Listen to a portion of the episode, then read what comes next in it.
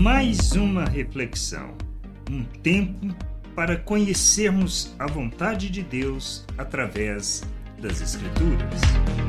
Bem-vindo a mais esta reflexão. A gente precisa estar atento a duas coisas que são importantes.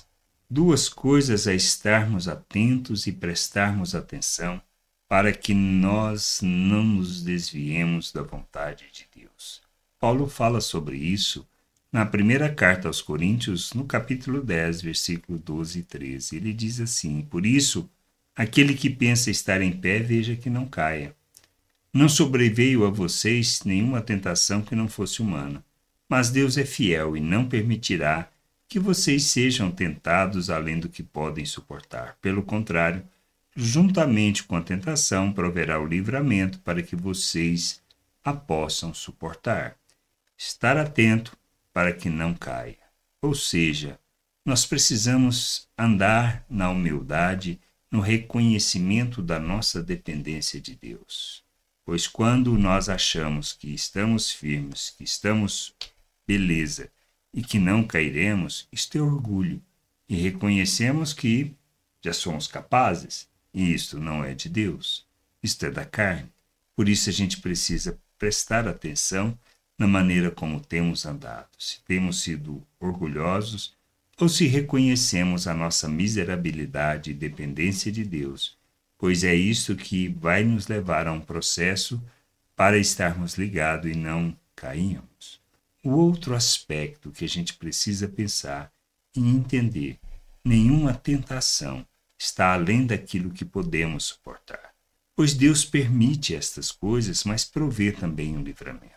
Permite isto para que a gente cresça, para que a gente não ceda aquilo de maneira que a gente não abandone o fundamento da nossa vida, que é andar na vontade do Pai, revelando o seu amor ao mundo. Quando cedemos à tentação, na realidade estamos cedendo aos nossos desejos, à nossa vontade, a buscarmos os interesses da carne, da natureza humana. E nós essas situações são permitidas na nossa vida para que a gente observando possamos nos despir da natureza humana para que então, santificando o nosso proceder, porque revestimos de Cristo da mesma atitude de Cristo, nós revelemos o Pai ao mundo. O propósito da nossa vida é revelarmos o Pai. Mas para que isso seja possível, precisamos amadurecer, precisamos santificar o nosso proceder, revelar o nosso Deus, manifestar sua misericórdia e graça neste mundo. Não se trata de outra coisa.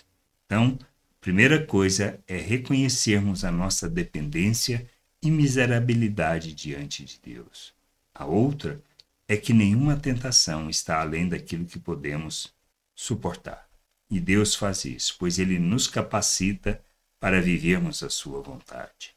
Deus permite a tentação para que a gente amadureça, para que a gente cresça. E ela normalmente brota dos nossos desejos, da nossa vontade, do nosso querer mas precisamos resistir para poder vencer o mal e não deixar que o mal que está em nós se revele neste mundo.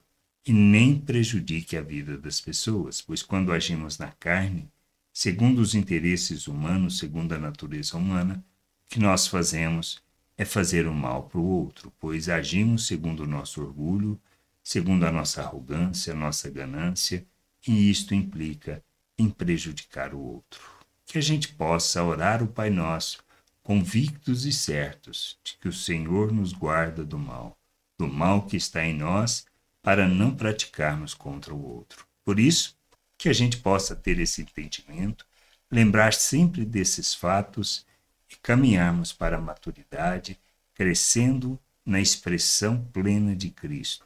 Graça e paz sobre a tua vida. Amém. Gostou da reflexão? Compartilhe, não deixe de ler as Escrituras. Medite para poder crescer no conhecimento e vontade de nosso Deus e nosso Pai, para que, conhecendo o Senhor, possa o revelar ao mundo.